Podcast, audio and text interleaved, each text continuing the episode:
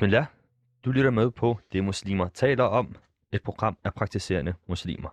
Hver torsdag der fører vi jer gennem rejsen som praktiserende muslim i Danmark og kaster lys over de samtaler, der fylder i troende muslimske miljøer. Mit navn det er Elias Ramadan. Og mit navn er Zainab Nasrati. Og med os i studiet i dag har vi fornøjelsen af at have Abdelrahman Mustafa med, debattør og øh, skuespiller. Og Haisam Talat, forfatteren bag Affektudbrud. Velkommen til jer begge to en gang til, og tak for, at I har lyst til at være med. Ja, tak. Tak, og salam alaikum. Wa alaikum salam. Ja, som altid, så lyder der en opfordring til, at man deltager i samtalen. Vi skal snakke om nogle varme sager, så hvis man har nogle spørgsmål, så skriv dem gerne ind. Og det gør man på øh, en sms til tooghalvfems femogfyrre nioghalvfems femogfyrre, eller man kan åbne øh, fireogtyve syv appen, hvor du kan klikke dig ind på vores program, Det Muslimer taler om. Klik på chat-ikonet og skriv direkte til os der.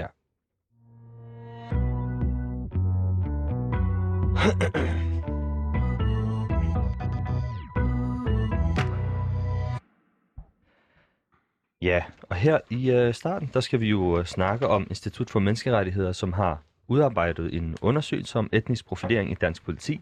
Her fandt man frem til, at indvandrere og efterkommere indvandrere bliver sigtet og bliver ikke dømt, eller det ender ikke med en øh, domfældelse, øh, mm. i højere grad end folk med dansk oprindelse. Øhm, undersøgelsen den tager udgangspunkt i årene fra to tusind og ni til to tusind og nitten. Og udover de to herrer herinde i studiet, der har vi også øh, Tarek Ziad Hussein øh, i røret, som, øh, som er med os. Velkommen til, Tarek. Jo, tak. Jo, tak. Selv tak. Tarek, du, øh, du har været med til at udarbejde den her øh, rapport, som, øh, som blev slutproduktet, eller flere rapporter, som har været slutprodukterne af øh, den her undersøgelse. Hvor, i, hvil, i hvilke rolle har du haft i det? Jamen, øh, den måde, vi har tilgået øh, det her projekt på, som vi også meget ofte gør i forhold til vores undersøgelser, det er, at vi har haft en analytiker på, som har haft ansvaret for at gennemgå det her store datasæt, som vi har haft, der dækker over, som du selv øh, så fint sagde, øh, sigtelser og anholdelser for perioden fra to tusind og ni til to tusind og nitten. Og så har jeg primært siddet med den juridiske analyse, mm. altså øh, hvad siger dansk og international lovgivning omkring øh, brugen af etnisk profilering generelt, og, og har vi egentlig et egentligt forbud imod brugen af øh, etnisk profilering i dansk ret. Øh, og så kan man sige, at de to øh, produkter sammen udgør så øh, den her omfattende undersøgelse, som vi, øh, som vi har offentliggjort. Ja, og i, øh, ja, din rolle er jo som specialkonsulent ved, ved Institut for Menneskerettigheder. Det er jo sådan, at du, du har været med øh, til det her.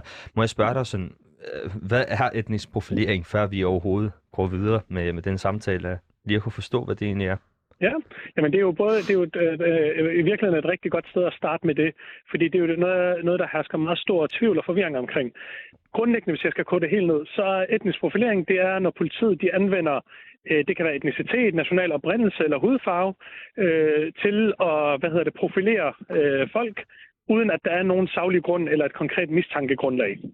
Det betyder oversat til normal dansk, at du faktisk gerne må bruge etnicitet som, øh, som et kriterie i visse tilfælde, hvis der er en konkret mistanke, eller en person har udvist en eller anden øh, hvad hedder det, mistænkelig adfærd, eller du udsender et signalement, så må du gerne bruge i visse tilfælde etnicitet som markør, men det må aldrig nogensinde være det, der er den udslagsgivende grund til, at du stopper en person, og det må aldrig stå alene. Så hvis vi skal prøve at gøre det sådan helt konkret, lad os bare sige, at politiet de, øh, gerne vil udsende et signalement, så må de ikke skrive, at øh, vi søger en mand med mørk hudfarve på Nørrebro, punktum.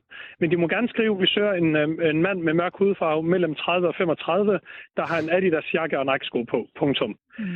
Øhm, så på den måde, det er bare lige for at illustrere det i forhold til signalementer, at så må etniciteten aldrig stå alene øh, og være det, som man primært kigger på, når man stopper folk. Ja, og, og kan man egentlig bevise det? Altså kan man bevise, at en politimand har etnisk profileret?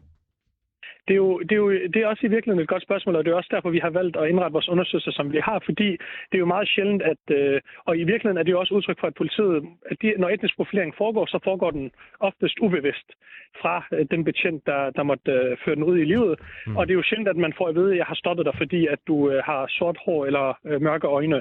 Så det vi har gjort for ligesom at forsøge at undersøge, for at efter bedste evne at undersøge, om det her var et problem, det var jo at kigge på den her store mængde af data over tid, og så sige, jamen når vi kan se, at der er så stor og markant en forskel i forhold til, hvilken etnicitet du har, om du så bliver sigtet, og det så fører til dom, så må det være udtryk for, at man i højere grad stopper i det her tilfælde etniske minoriteter, uden at der faktisk er noget at komme efter.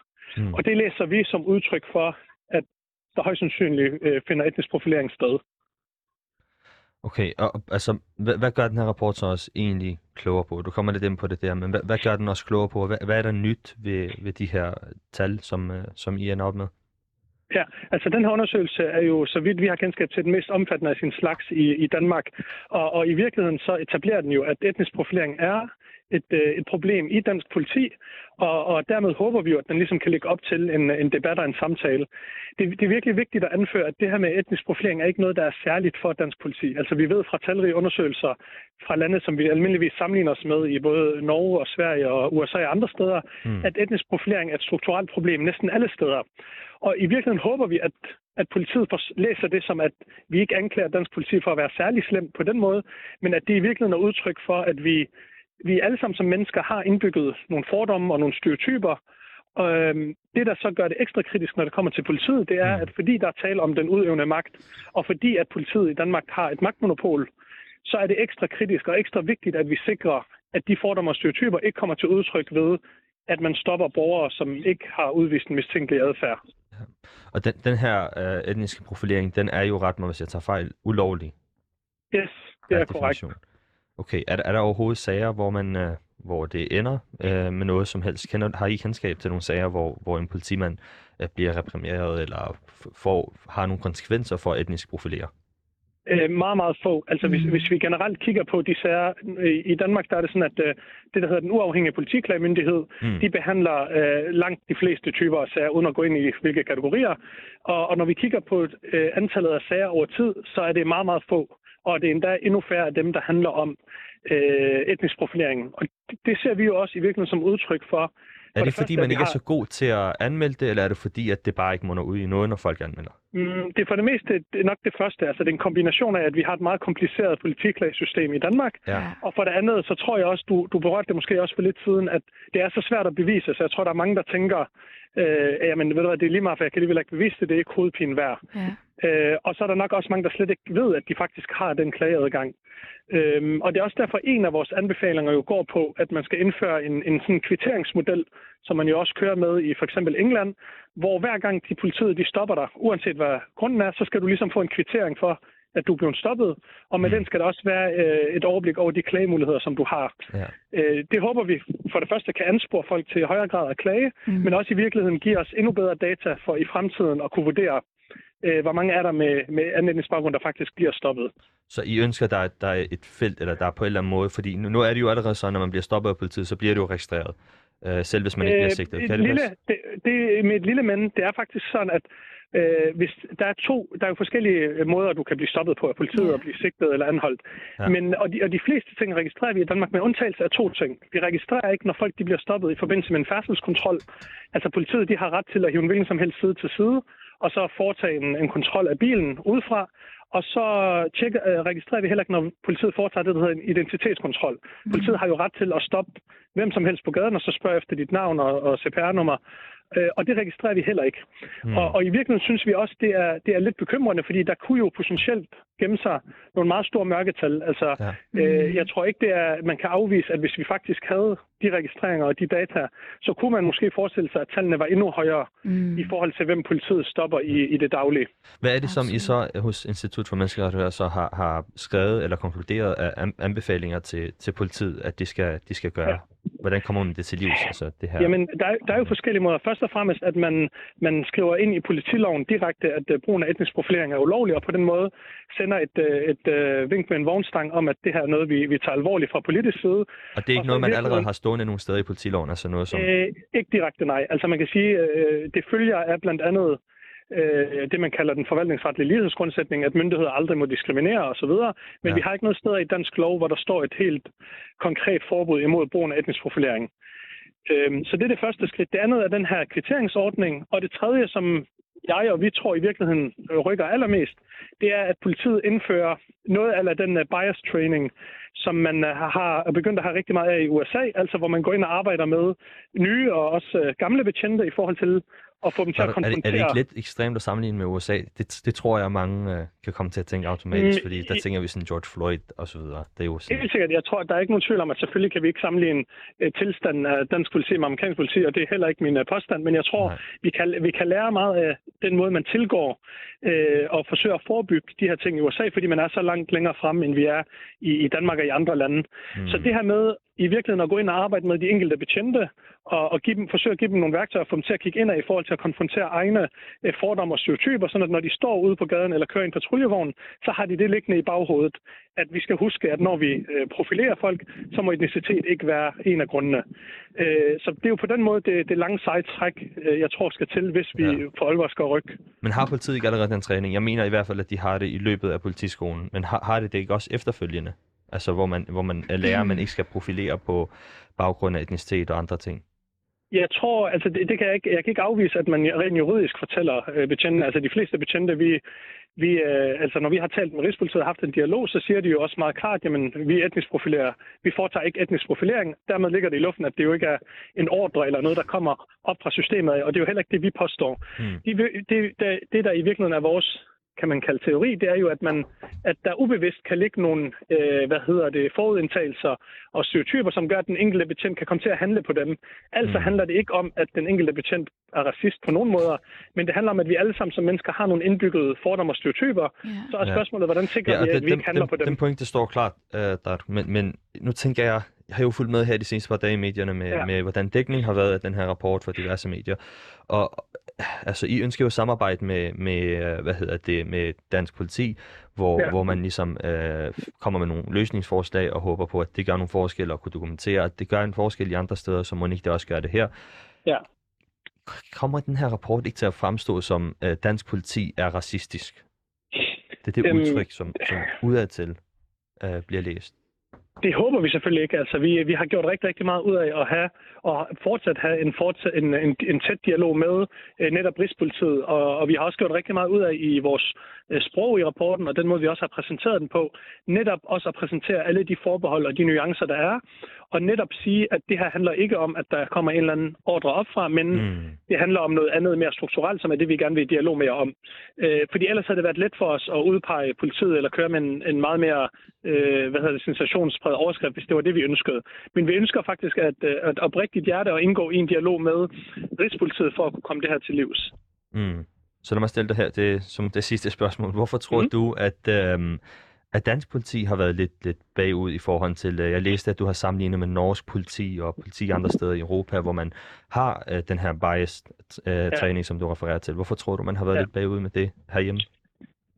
Det er jo et godt spørgsmål, og det ved jeg ikke, om jeg, om jeg har lyst til at spekulere i, men jeg kan jo, kan man sige, tørt konstatere, som du også siger, at når vi kigger på vores nabolande og lande, vi ellers sammenligner os med, så har der været en både politisk og også politifaglig erkendelse om, at etnisk profilering, det udgør et problem, som man skal gøre noget ved. Mm. Øh, og det håber vi, at, at deres danske kollegaer også kan, kan lære af herhjemme.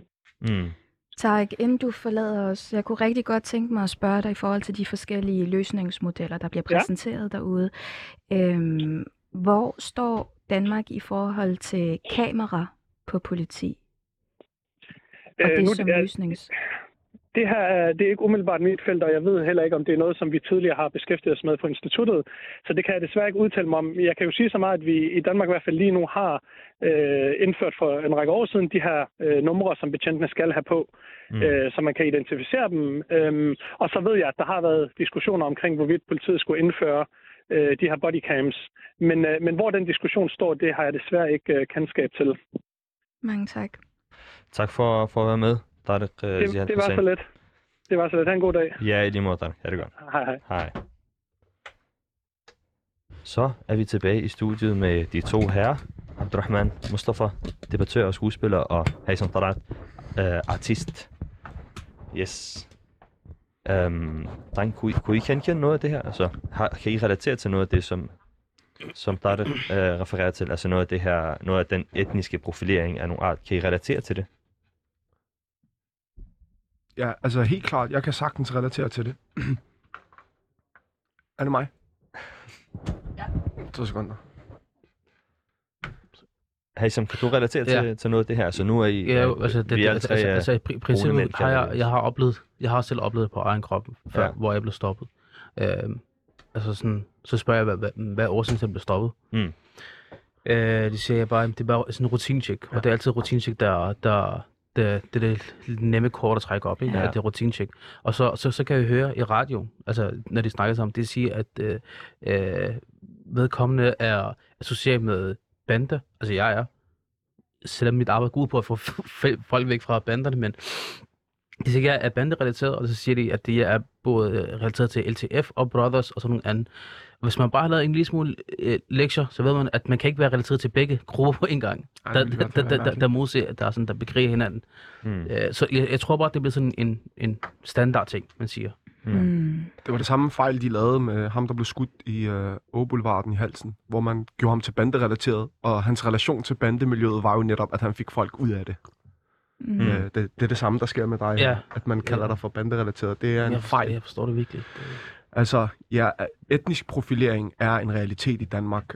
Jeg ved godt, at Institut for Menneskerettigheder ikke kan komme ud og give den her konklusion, men rapporten er jo en konklusion på det her. Problemet er, at som Tarek siger, at de må ikke bruge det som et udslagsgivende årsag, men det er jo netop det, der gør, især når de bruger begrebet, jamen det er rutinetjek, hvor du tænker, altså sidst jeg blev stoppet, det er to-tre måneder siden, og der spurgte jeg, altså jeg kører på Åboulevarden, og så spotter jeg ham ved siden af mig, og mm. hans øjne, de popper helt op, når han ser mm. mig. Kører bag mig og stopper mig, uden at han når at tjekke nummerpladen. Hvad har jeg gjort?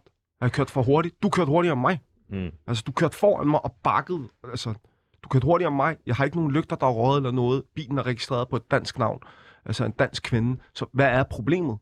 Du rutinetjek. Øhm, og det her, det er et problem, som...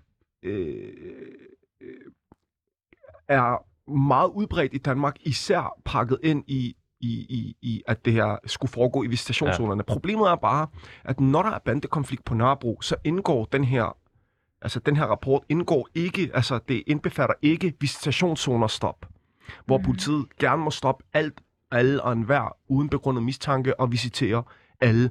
Så øh, det er på trods af det, at vi har en overrepræsentation af seksogfyrre procent, og det er mm. også på trods af det skal man også lige huske at sige, overrepræsenteringen af kriminelle i, øh, altså i, i blandt minoritetsborgere. Så siger man, jamen det er det, der er grunden.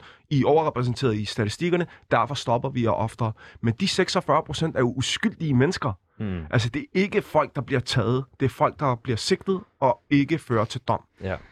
Så det er meget vigtigt at, øh, at, øh, at have det. Jeg, jeg synes ikke, at man kan sige, at dansk politi er racistisk. Nej. Sådan per se. Det, det tror jeg simpelthen ikke på. Jeg tror, der er en, en, en indgroet racisme i det danske politi, mm. og jeg tror, mange af dem er pissehammerende racister, øh, om end det er mange decideret. Mange af dem er det sådan, øh, jamen, jamen, siger mange af dem. Jamen, det. altså mange, når jeg siger mange, så er altså ti er mange, tyve er mange. Mm. Du, at du har tyve politimænd i det danske politikorps, som er racister, det er alt for mange. En er for mange. Så vi har, øh, og det er noget, jeg oplevede, fordi at jeg kan huske, at vi havde politimænd, som kaldte deres hunde for Allah og Mohammed, så udelukkende mm. for at irritere os i områderne. Så kan det godt være, han kaldte dem noget andet ja. i, i sin fritid, men det er jo, igen, du ved, det her for at hvad er det for nogle områder, du har oplevet det i? Det er i Mjølnerparken. Mjølnerparken. Og det er Kim Blondi, som mange kender. Ja. Øh, øh, kriminelle, såvel som ikke kriminelle, ved, hvem Kim Blondi er. Ja. Fordi alle ved, at han var, han, politi- er det en betjent? Han var en politimand, øh, ja. som var øh, hundefører, og alle ved, at han var racist. Altså, det er et... Hvordan kommer den racisme til udtryk? Det er blandt andet ved, at han kaldte sin hund for Allah og Mohammed øh, udelukkende for at provokere mennesker, og at han ligesom tog fat i folk. Etnisk profilering er jo barnemad i forhold til ham. Jeg har fået tæsk af manden. Altså, jeg har fået tæsk af rigtig mange politibetjente, men det er så en helt anden diskussion. Nå. Mm. Altså, det her med vold i politiet er en helt anden diskussion. Lad os snakke om etnisk profilering. Mm. Øhm, der er det bare vigtigt at sige, jeg tror ikke, det danske politi i helhed er, er racistisk. Tværtimod, jeg tror faktisk, at der er større, sådan, altså en større mængde af politimænd, der er oprigtige. Og, mm. men, men samtidig så tror jeg også, at så der det ligger... Så der var også nogle venskabelige lokalpoliti, som... Ja, ja, selvfølgelig. Selvfølgelig. Ja. Dem er der mange af endda. Altså, dansk politi har helt klart nogle gode idealer. De er også nogle gode mennesker, de fleste af dem. Mm. Og de ønsker der oprigtigt noget godt. Altså, jeg kan ikke sætte tal på, hvor mange politimænd, i, om end det var bandeenheden, normale politi, ja. øh, øh, til antiterror, eller hvad jeg nu er blevet stoppet af, som har prøvet at få mig ud af miljøet, da jeg var der. ja. oprigtigt altså, bekymret for mig og spørger, hvorfor, hvorfor er du i det her? Skal vi ikke hjælpe dig? Et eller andet? Så er der nogen, der har været totalt egoister og sådan, skal du ikke lige være min meddeler, så kan jeg hjælpe dig og sådan noget der. Altså, mm. så, men, men de har nogle gode idealer, synes jeg selv. Øh, jeg har jo selv prøvet at øh, befri nogle, øh, nogle børnefamilier fra, fra et øh, fangenskab og så, altså, i min fritid, hvor politiet har sådan, klappet mig på skulderen og sådan, du ved. Ja. Man har øh, menneskegodheden til fælles.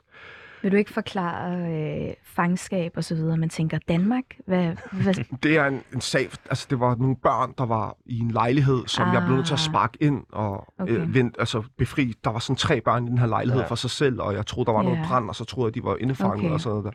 Øh, så kom politiet, og de klappede mig på skulderen og sagde, du gjorde det rigtigt, mm. selvom jeg sparkede en dør op ind til en lejlighed, som ikke var min. Du fik ikke øh, en regning på den? Eller? Nej, nej, overhovedet nej, okay. ikke. Tværtimod, jeg fik ros. Øh, så, så der er jo helt klart nogle gode idealer hos politiet, og jeg Jeg oplever selv, og det er meget vigtigt at sige, at jeg oplevede bedre, altså mere mm. positive øh, øh, møder med politiet, ja. end jeg har oplevet negative møder med politiet, og jeg har oplevet mange, ekstremt mange møder med politiet. Mm. Det har jeg. Så der er bare et par rådnæber.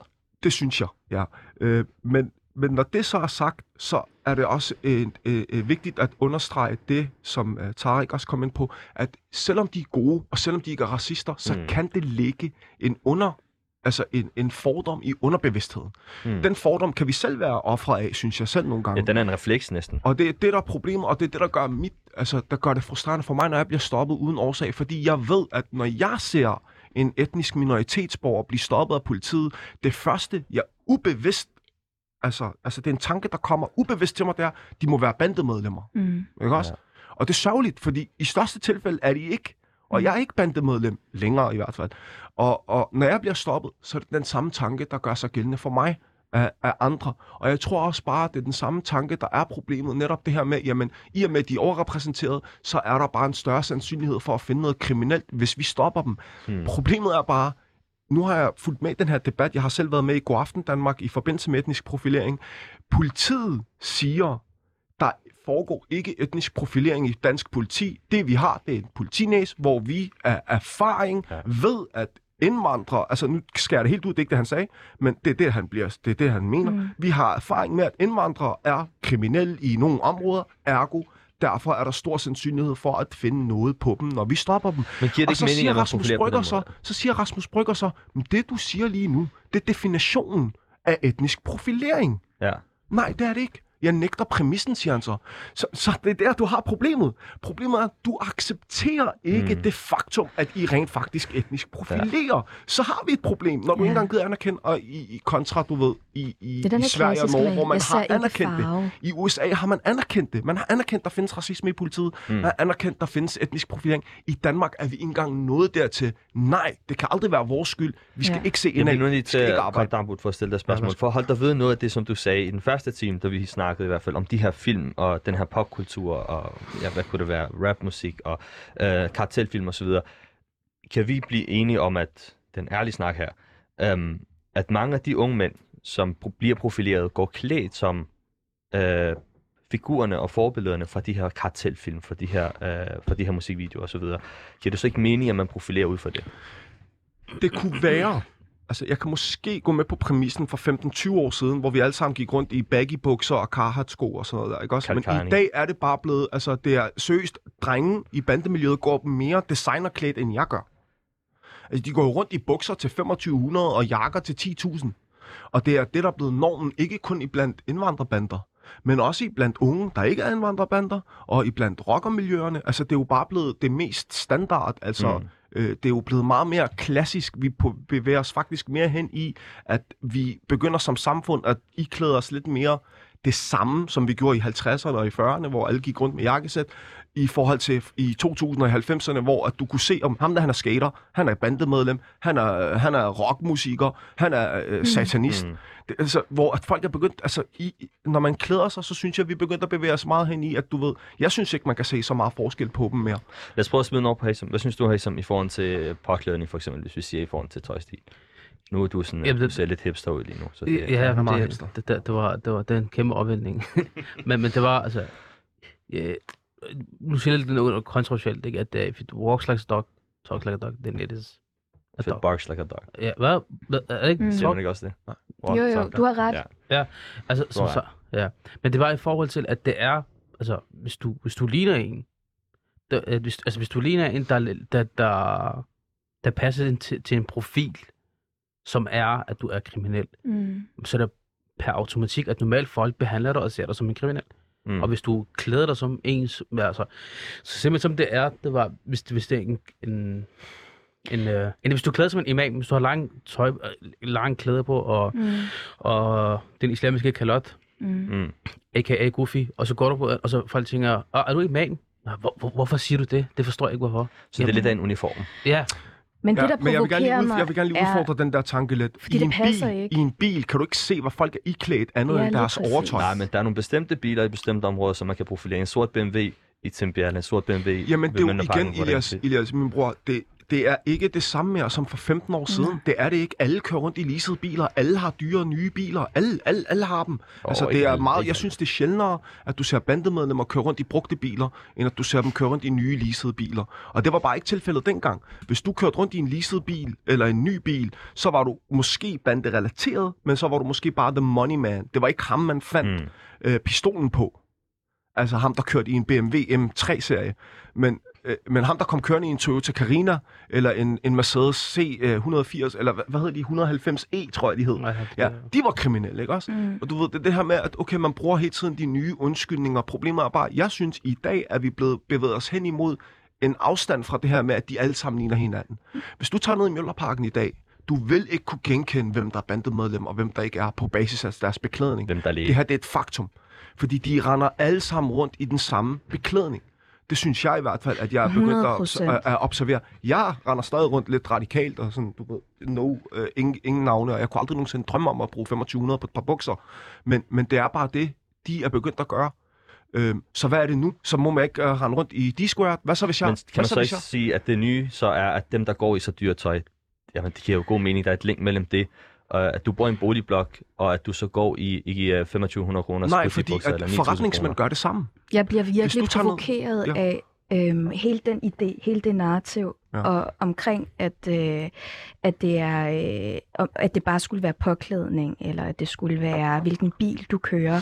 Og det gør jeg, fordi at, at der, jeg har et, altså nærmest per dato et skred i min opfattelse af politi. Mm. Som kvinde, jeg er aldrig blevet stoppet af politiet, øhm, og, øh, øhm, og har haft et billede af, at det var dem, man, man ville gå til. Altså hvis man så dem på gaden, så ville jeg, du ved, nå, men hvad er det, der sker her? Og så ville jeg man altid få at vide sådan, nå, men det er fordi, der har lige været et eller andet, du ved, der er brand eller et eller andet. Sådan, de har været nogen, som jeg på en eller anden måde har fundet tryghed i og set, og du ved, som barn, man ville hilse, man ville... Og den dag, hele det billede fuldstændig krakeleret for mig, var jo sammen med min bror, hvor jeg kørte med ham. Altså, så jeg sad på passagersædet, og han kørte bilen, øhm, og blev stoppet op øh, i Vanløse. Vi bor i Vanløse. Øhm, og tonen havde jeg aldrig nogensinde oplevet. Og min bror går klædt helt almindeligt. Altså, han er, men han er broen. Og han er imellem tyve og tredive, øhm, og det er det, full stop. Altså, køre, køre den almindelige Peugeot, skulle sætte mig afsted på hovedbanegården, øhm, og, øh, og bliver bedt om, igen, må vi ikke lige se noget I D på dig. Mm. Øhm, og når jeg så spørger ham, efter at vi har gjort det, og jeg siger, nå, men det er fordi, han sætter mig af, og jeg skal videre til noget andet, og så er de sådan, ja, okay, kør forsigtigt. Og så kom vi videre, så får jeg at vide, det her, det er der ikke... Du ved, jeg, jeg sidder med en, en enorm følelse af at være blevet fuldkommen krænket. Hvorfor snakker de ned til os? Hvorfor, hvorfor kiggede han sådan? Hvad, hvad sker der for den der tone? Hvad sker der for den der magtdynamik? Og du ved, han var bare fuldkommen stille, og der skulle slet ikke sådan... Hvor, hvor blev der den der helt almindelige konversering, og hej, og går det godt, og så videre, mm. som, som, som jeg ellers normalt ville have refereret til. Øhm, eller sådan... ville, du ved, på automatik have været i, den oplevede jeg ikke, og så få at vide, det her, det oplever jeg. Han sagde decideret, det oplever han flere gange om ugen. Altså din bror? Ja. ja. Altså... Og der og, har aldrig nogensinde været, altså, i, i, i vi, vi kommer fra det samme. Vi, vi er fra det samme miljø, og den har den samme baggrund. Øh, forskellen på mig og ham er, at han er ung mand, øh, der øh, er brun og er mellem tyve og tredive. Mm.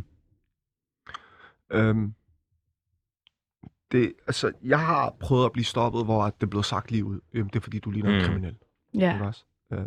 Og det er også lige for en god ordens skyld, det spørgsmål, jeg er blevet stillet, hver gang jeg har taget den her debat der. Jamen, Abdelrahman, du har jo været kriminel. Mm. Kan du ikke se det? Men nu det? Går det meget farverigt t-shirt. Ja, det er rigtigt. Det er ikke så meget tøjet, det er meget det med, at det ja, det. Altså, jeg havde i hvert fald tre politimænd, mm. ikke også? Hvor den ene af dem, kan jeg huske meget tydeligt, når han så mig, at han kunne spotte mig som en eller anden radar fra tre hundrede meters afstand, mm. og så jagtede han mig. Om jeg var på rulleskøjter, om jeg havde en, en, en, en frakke på, eller om jeg havde taget tørklæde på. Han ville spotte mig, og han ville stoppe mig. Altså på et tidspunkt, der havde jeg ladt skægget og hårdt gået, og sagde, tror du, du kan gemme dig for mig, fordi du ligner ulvemanden? Altså, mm. og, og jeg ser ingen, ingen, ingen sure miner mod den mand, fordi han havde ret til at stoppe mig. Jeg var aktiv bandemedlem. Okay? Jeg havde ikke noget kørekort, så når han kørte, så mig køre i bil, så vidste han godt, at jeg ikke havde kørekort. Og så, mm. selvfølgelig skal han stoppe mig. Det her er jeg ikke imod. Ikke også? Fordi det her, det er politiarbejde.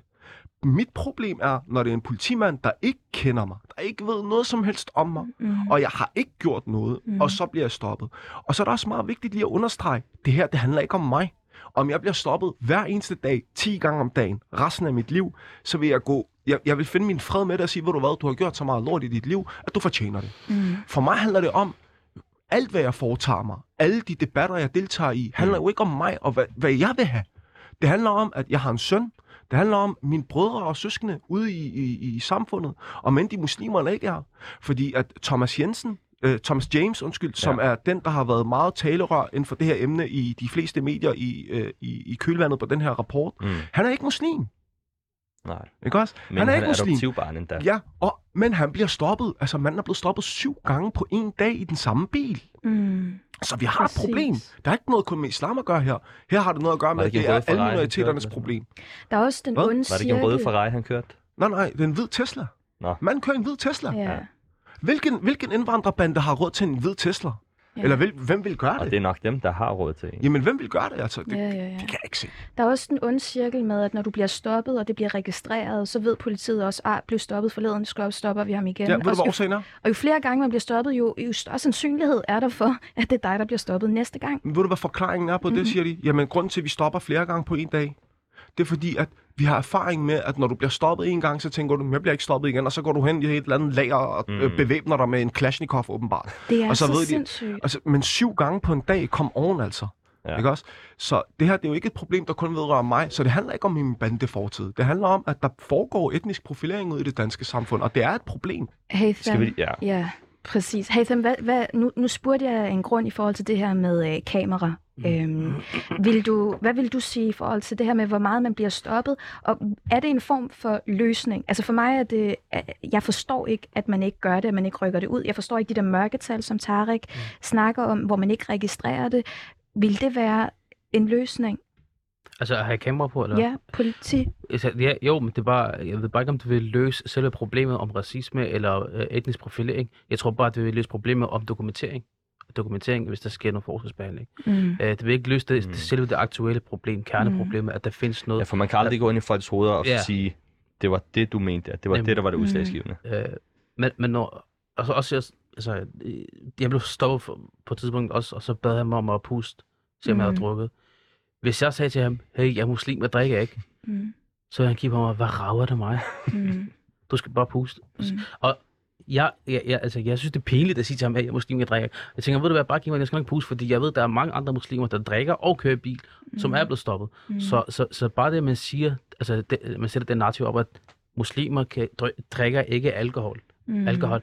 Det, det, eller det, det muslimer pa- begår ikke fejl. Ja, ja, ja, det mm. passer ikke jo. Så, så hvis jeg bliver stoppet, og, og jeg bruger det kort med, at jeg er muslim, jeg er yeah. praktiserende, jeg er pædagog, jeg er sådan, det, det virker ikke helt. Yeah, yeah. Øh, og det er bare ligesom i forlængelse af, Der er, der er en bestemt type, man går efter. Hvis, mm. Så, så Abdelrahman, han nævnte for eksempel Mjølnerparken. Yeah. Hvorfor er det, han nævner Mjølnerparken lige præcis? Mm. Ja. Jamen netop fordi, der, der, der sker noget i Mjølnerparken. Jamen hvorfor nævner man den her bestemte type med, med hoodie og hvad det end er? Jamen fordi, ja. der, man ser primært sådan ud, Hvis man er, der er ikke der går i jakke, så tænker jeg, ved du hvad, nu skal jeg lige sælge et ton hash. Mm. Altså ikke i Danmark i hvert fald. Det, det, det du sagde, Abdelrahman, i forhold til, at man anerkender slet ikke problemet. Mm. Øhm, der er, man siger også i forhold til, øh, der er ikke etnisk profilering, vi ser ikke farve, og vi må ikke notere det ned, og så videre, og det må ikke stå alene, som, som Tarek fik uddybet. Men der er jo, der er jo enstemmighed blandt alle minoritetsetniske, øh, specielt mænd, som oplever, at de bliver stoppet helt uprovokeret og ubegrundet. Ja. Så der er noget om snakken, man bliver bare ikke hørt. Mm. Øhm, ja, men igen, hvad vil du sige løsningen var? Altså, jeg, jeg, jeg, jeg vil ikke gå så meget med på præmissen om, at der er mange, der siger det, ergo, så det er en realitet. Mm. Jeg vil mere øh, forholde mig til den rapport, der er kommet. Det er en realitet. Øhm, mm. Men jo, problemet er, at for det første, definitionen af etnisk profilering er ikke øh, hvad hedder det nu, anerkendt af politiet. Mm. De siger, jamen, I må kalde det noget andet. Mm. Det er rigtigt. Altså, definitionen er den samme, men kald det noget andet. Fordi etnisk profilering per se er ulovligt. Men hvis du kalder det for en politinæse, yeah. så er det okay. Fordi det er det, vi kalder det. Vi kalder det for en politinæse. Men hvad er din definition så af en politinæse?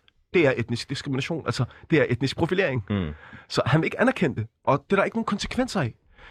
Bjørn... Øh, nu kan jeg ikke huske hans efternavn, som er øh, retsordfører for Socialdemokratiet, han siger, anmeld det oftere. Mm. Fint. Jeg kan godt sige, at dit forslag, øh, jeg ved ikke om, øh, eller det var der, der nævnte, det der med i England, at man kan få en kvittering, hver gang man bliver stoppet. Mm. Det tror jeg, er, at vi kan få mere resultater af yeah. end, øh, end bodycam, yeah. fordi vi heldigvis endnu i hvert fald ikke er kommet derhen, hvor vi oplever politivold i samme grad som i U S A og i England. Yeah. Mm. Men, det, men det, det er også, også en god et problem. Idé. Men altså, problemet er bare, netop i Danmark, adfærden, og fordi Danmark det også er, eksisterer. Ja, men i Danmark er det hele... Lige meget hvad, hvad for et emne det er, så vender det hele tilbage til kroner og øre. Yeah. Det er ressourcer. Vi gider ikke at bruge ressourcer på det. Og i politiet er det så besværligt at bevise øh, etnisk profilering, fordi øh, nu citerer jeg René Dahl, som er tidligere politimand og har skrevet ja, det må bog. Være Bjørn øh, Brandenborg, som ja, lige du refererer til. Ja, jeg vil kalde ham Bramsen, men det er så Trine. øh, så jeg forveksler dem lidt. Men René Dahl, han er politimand, tidligere politimand i narkoenheden og sådan noget der. Han siger i sin bog, at fordi han ikke kunne få et G P S-udstyr på grund af ressourcerne, mm. så sagde han til politiet, at han havde en informant. Han fortalte, jamen jeg har en meddeler, undertegnet kan sige god for ham, og så fik han kontanterne. Det viser bare, hvor let, hvor let de her politimænd kan slippe afsted. Mm. Altså deres bevisførelse vægter så meget højere end mit og dit. Mm. Altså han skal jo bare sige, nej, jeg stoppede mm. ham af rutinemæssige årsager. Jamen var det etnisk? Nej, det er fordi, vi havde fået en anmeldelse om, at der var en, der lignede ham, mm. som yeah. gjorde det. Men der er ikke nogen, der undersøger det.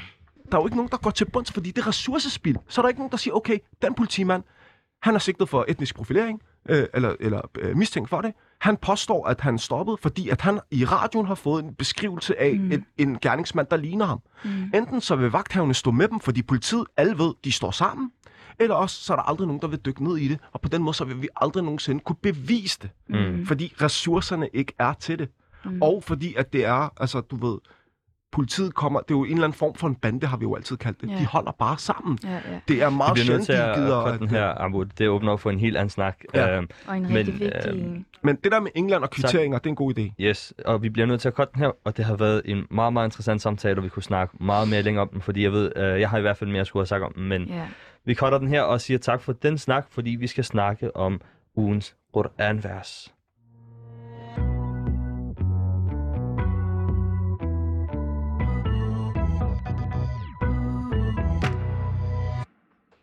Velkommen tilbage. Vi er i det, muslimer taler om, og nu er vi kommet til øh, det sidste element af dagens program, som er ugens Quran-vers. Øh, og øh, det har jo været en, øh, en, en, en vigtig samtale, men også en, en hed samtale, øh, vi lige har haft vedrørende både mentalt helbred og etnisk profilering, og begge dele øh, har man jo ikke haft lyst til at, øh, at, at afbryde, fordi at man gerne vil komme dem til bunds. Øh, vi, øh, vi har med os øh, Haisam Talat, forfatteren bag Affektudbrud, og Abdelrahman Mustafa, skuespiller og øh, debattør i det ganske land. Øh, velkommen til jer begge to. Jo, tak. Og... Øh, Vi, øh... han, skal lige, han skal lige sige salam alaikum. Så meget. Men det startede vi jo med. Kun én gang. Ja. Øhm, vi, øh, ja, det, jeg synes faktisk, jeg synes, jeg, jeg sidder tilbage med sådan en, øh, en, en følelse af, at øh, man ville rigtig gerne have, øh, have hørt jer mere. Vi afsluttede den første samtale med at snakke om, øh, hvilke eksempler vi har på, hvordan øh, profeten, sallallahu alaihi wasallam, har, øh, hmm. øh, har udvist, øh, lad os kalde det, øh, sårbarhed. Altså hvordan han har udvist, når han har snakket om sine følelser, om sine tanker, øh, om sin tilstand.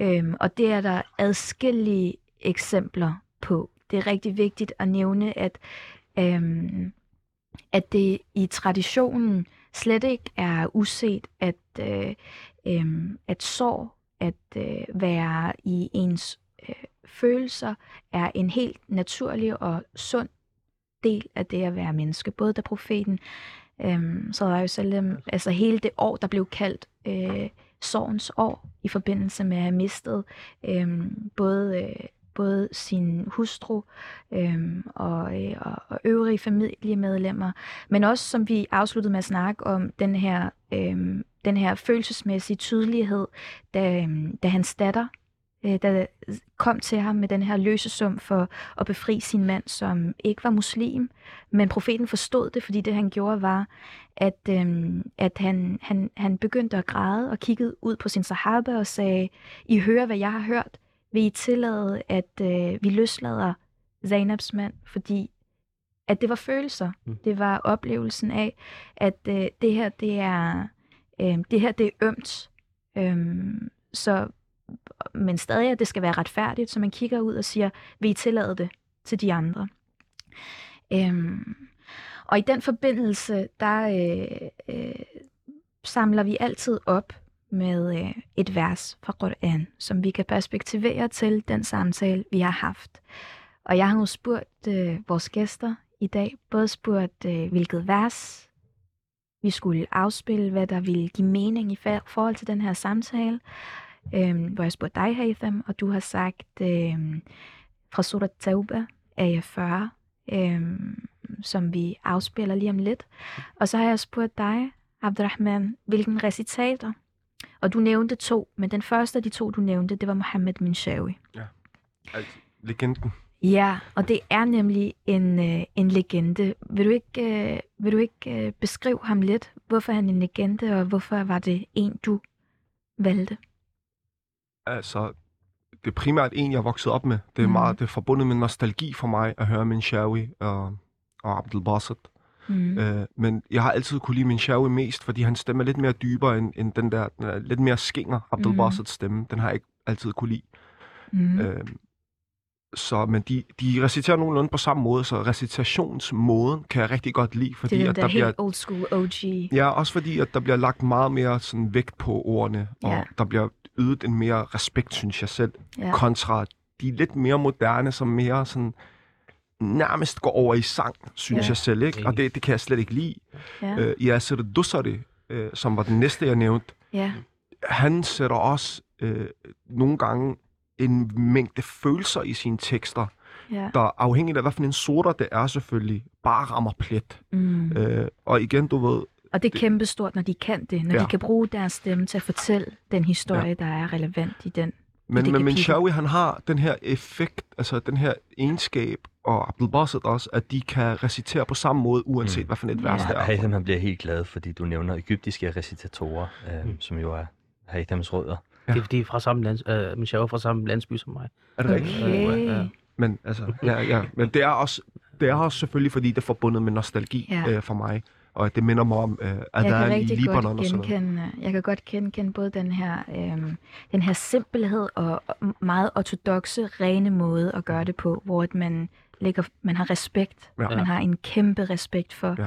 øh, hvert bogstav. Ja, og så skal man lytte til ham. Tajweed og ikke tartil, selvfølgelig. Det er ja, ja, to, ja, det, det, det, nogen, det, han er også god til tartil, men ja. Tajweed er bedst. Ja, ja, altså, og forskellen, det er to former for begreber for, hvordan man reciterer. Nej, nej, nej, det er i forhold til... Øh, øh, jeg snakker om tajweed og tartil for, for øh, oversætning. Jamen, has, hastigheden også. Hastigheden. Ja. Hvis vi skal sætte en tajweed, så er vi færdige først næste uge. Hvis ja, jeg, ja, jeg så bakker du kan tage fem timer, tror jeg. Ja, mindst. mindst Kontra mindst. to timer, når det er tartil, ikke? Ja. Lad os prøve at høre det en gang. إلا تنصروه فقد نصره الله إذ أخرجه الذين كفروا ثاني اثنين إذ هما في الغار إذ يقول لصاحبه لا تحزن إن الله معنا فأنزل الله سكينته عليه وأيده بجنود لم تروها وجعل كلمة الذين كفروا السفلى وكلمة الله هي العليا والله عزيز حكيم. Mm. Det var tartil. Ja, det var. Og øh, vi valgte verset med udgangspunkt i et helt en helt specifik del af, af det vers, som er La tahzan inna Allah ma'ana, mm. øhm, som betyder, vær ikke ked af det, Allah er med os. Mm. Øhm, og det var dig, Haitham, der valgte det her vers. Verset er jo, at der er så mange delelementer ja. i det. Der er også hele det her med sakina, sakina som betyder ro, Øhm, og at, øh, at at finde den her ro, som vi har snakket om rigtig meget i øh, begyndelsen af programmet. Haitham, vil du ikke øh, fortælle lidt om, hvorfor, øh, hvorfor det her vers betyder noget for dig? Det betyder noget for mig, altså forskellige aspekter. Det første aspekt var, øh, som jeg bed mærke i, at øh, verset siger, og han sagde til sin ledsager eller sin ven, vær mm. ikke trist. Mm. Øh, det er, at man, at man kan tale om, om, om følelser. Allerede der, så profeten Muhammed sallallahu alaihi wasallam, vores profet, han viste følelser, han talte, han fortalte, eller Abu Bakr, han fortalte ham, at hans, som var hans ledsager, hans, hans ven, han sagde, at jeg, jeg er bange, mm. altså, jeg er trist, jeg er ked af det, hvad gør vi? Og det er der, at profeten Muhammed sallallahu alaihi wasallam var stærk nok at fortælle, at, at Allah han er med os, uanset hvor vi er hen. Ja. Øh, du siger stærk nok. Det er ja. så fed en pointe, fordi ja. det, var, det var lige præcis spørgsmålet fra før. Øh, hvordan oplever vi eksemplet af, at Øhm, at dem vi ser op til, at vores profet og sahaba er nogen, som var i stand til at tale om ja, følelser. Ja. Og der siger du, at de var stærke nok til mm, at tale om præcis. det. Det var ikke en, en svaghed, det er tværtimod en styrke at kunne stille sig frem, og det var noget, som de gjorde i allerhøjeste grad. Men også, også når, vi, når, vi, når vi taler om profetens biografi, hver gang man taler om profeten grad, så bliver det nævnt i, i, i, i et menneskeligt sammenhæng, ja. at han, han er blot et menneske. Som Allah har nævnt i Koranen, er der sandelig profet, profet i menneske ligesom jer. Han føler, han tænker, han, han græder, han griner, og det er blandede følelser, man, man går igennem. Så allerede der, hver gang man taler om profeten, så i, i, hvor han græder, så bliver det nævnt i form af en, en glorificering. Mm. Altså man, man ophøjer ham, fordi han græd, fordi han havde følelser. Mm. Og ikke bare, det, det, var, det var ikke så mekanisk, at alt skulle gøres punkt og prikke mm. øh, uden videre. Det andet aspekt ved det her vers også, at øh, At, øh, at det er den her, det her håb, som, som, som islam giver en. Det her mm. håb, som, som enhver person, der har... Og lad os bare, lad os bare hvis vi fjerner religionaspektet, og man siger så, jamen, jeg har et håb i mit liv, jeg har et formål i mit liv, mm. jeg har noget, der giver mig trøst, jeg har noget, der, der giver mig styrke, uanset om det er religion, eller hvad det end er, hvis man går til yoga, eller hvad det end er, men det er, at man har noget at vende tilbage til, som giver en styrke og håb. Mm. Og det er det, man lærer fra det her vers, at du skal ikke være ked af det, fordi at det er okay, at du er ked af det, yeah. men nu har vi brug for, at du bliver stærk yeah. for at komme videre. Og hvis man også ligesom tager sammenhæng, det var en grotte, det var på flugt, yeah. og han siger til ham, du skal ikke være ked af det, du yeah. skal ikke være trist. Så det er okay. Også et, et perfekt eksempel, profeten han viste følelser, det var, at han mistede sit barn, mm. Ibrahim Aisha. Äh, Ibrahim, øh, hvad sagde han? Han sagde, sandelig finder jeg at mit hjerte såret, og sandelig finder, finder og, og, og, mit øje tårer, yeah. og, vores, og mit savn til dig, Ibrahim, er, er, er Øh, er svær. Yeah. Så han, han savnede, han græd, han viste følelser, han anerkendte, at der var et problem. Fordi folk, der fejrer det under, og sådan, og det er også en for, ja, ja, det forsvarsmekanisme, at man pakker det væk, så man ikke skal adressere det eller face it. Yeah. Det er det, profeten han gjorde. Han lærer os at face en følelse, og tale om det og adressere det, så mm. det ikke ligger bare der og bliver værre hver med tiden. Ja, mærke dem. Og, mm. altså, det er, man bliver også nødt til at øhm, øh, respektere sig selv som mennesker, respektere ens egne følelser, fordi du har følelserne af en grund. Hvis du mærker vrede, hvis du mærker, øh, at du er glad, hvis du mærker, at du er ked af det, øh, så, så, så dyk ned i det, ja. Fordi din krop fortæller dig noget. Ja, øhm, præcis. Og, og den her sakina, som vi snakker om, den her ro, altså, og det er også fra Allah. Mm. Man skal også huske på, at øhm, det, man er skabt med, kommer fra Allah. Så, så der er ikke nogen, altså, du, kan ikke, du skal ikke tilsidesætte det. Det er en gave, det er mm. et værktøj til at dykke ned i nogle ting, du har brug for at finde ud af. Absolut.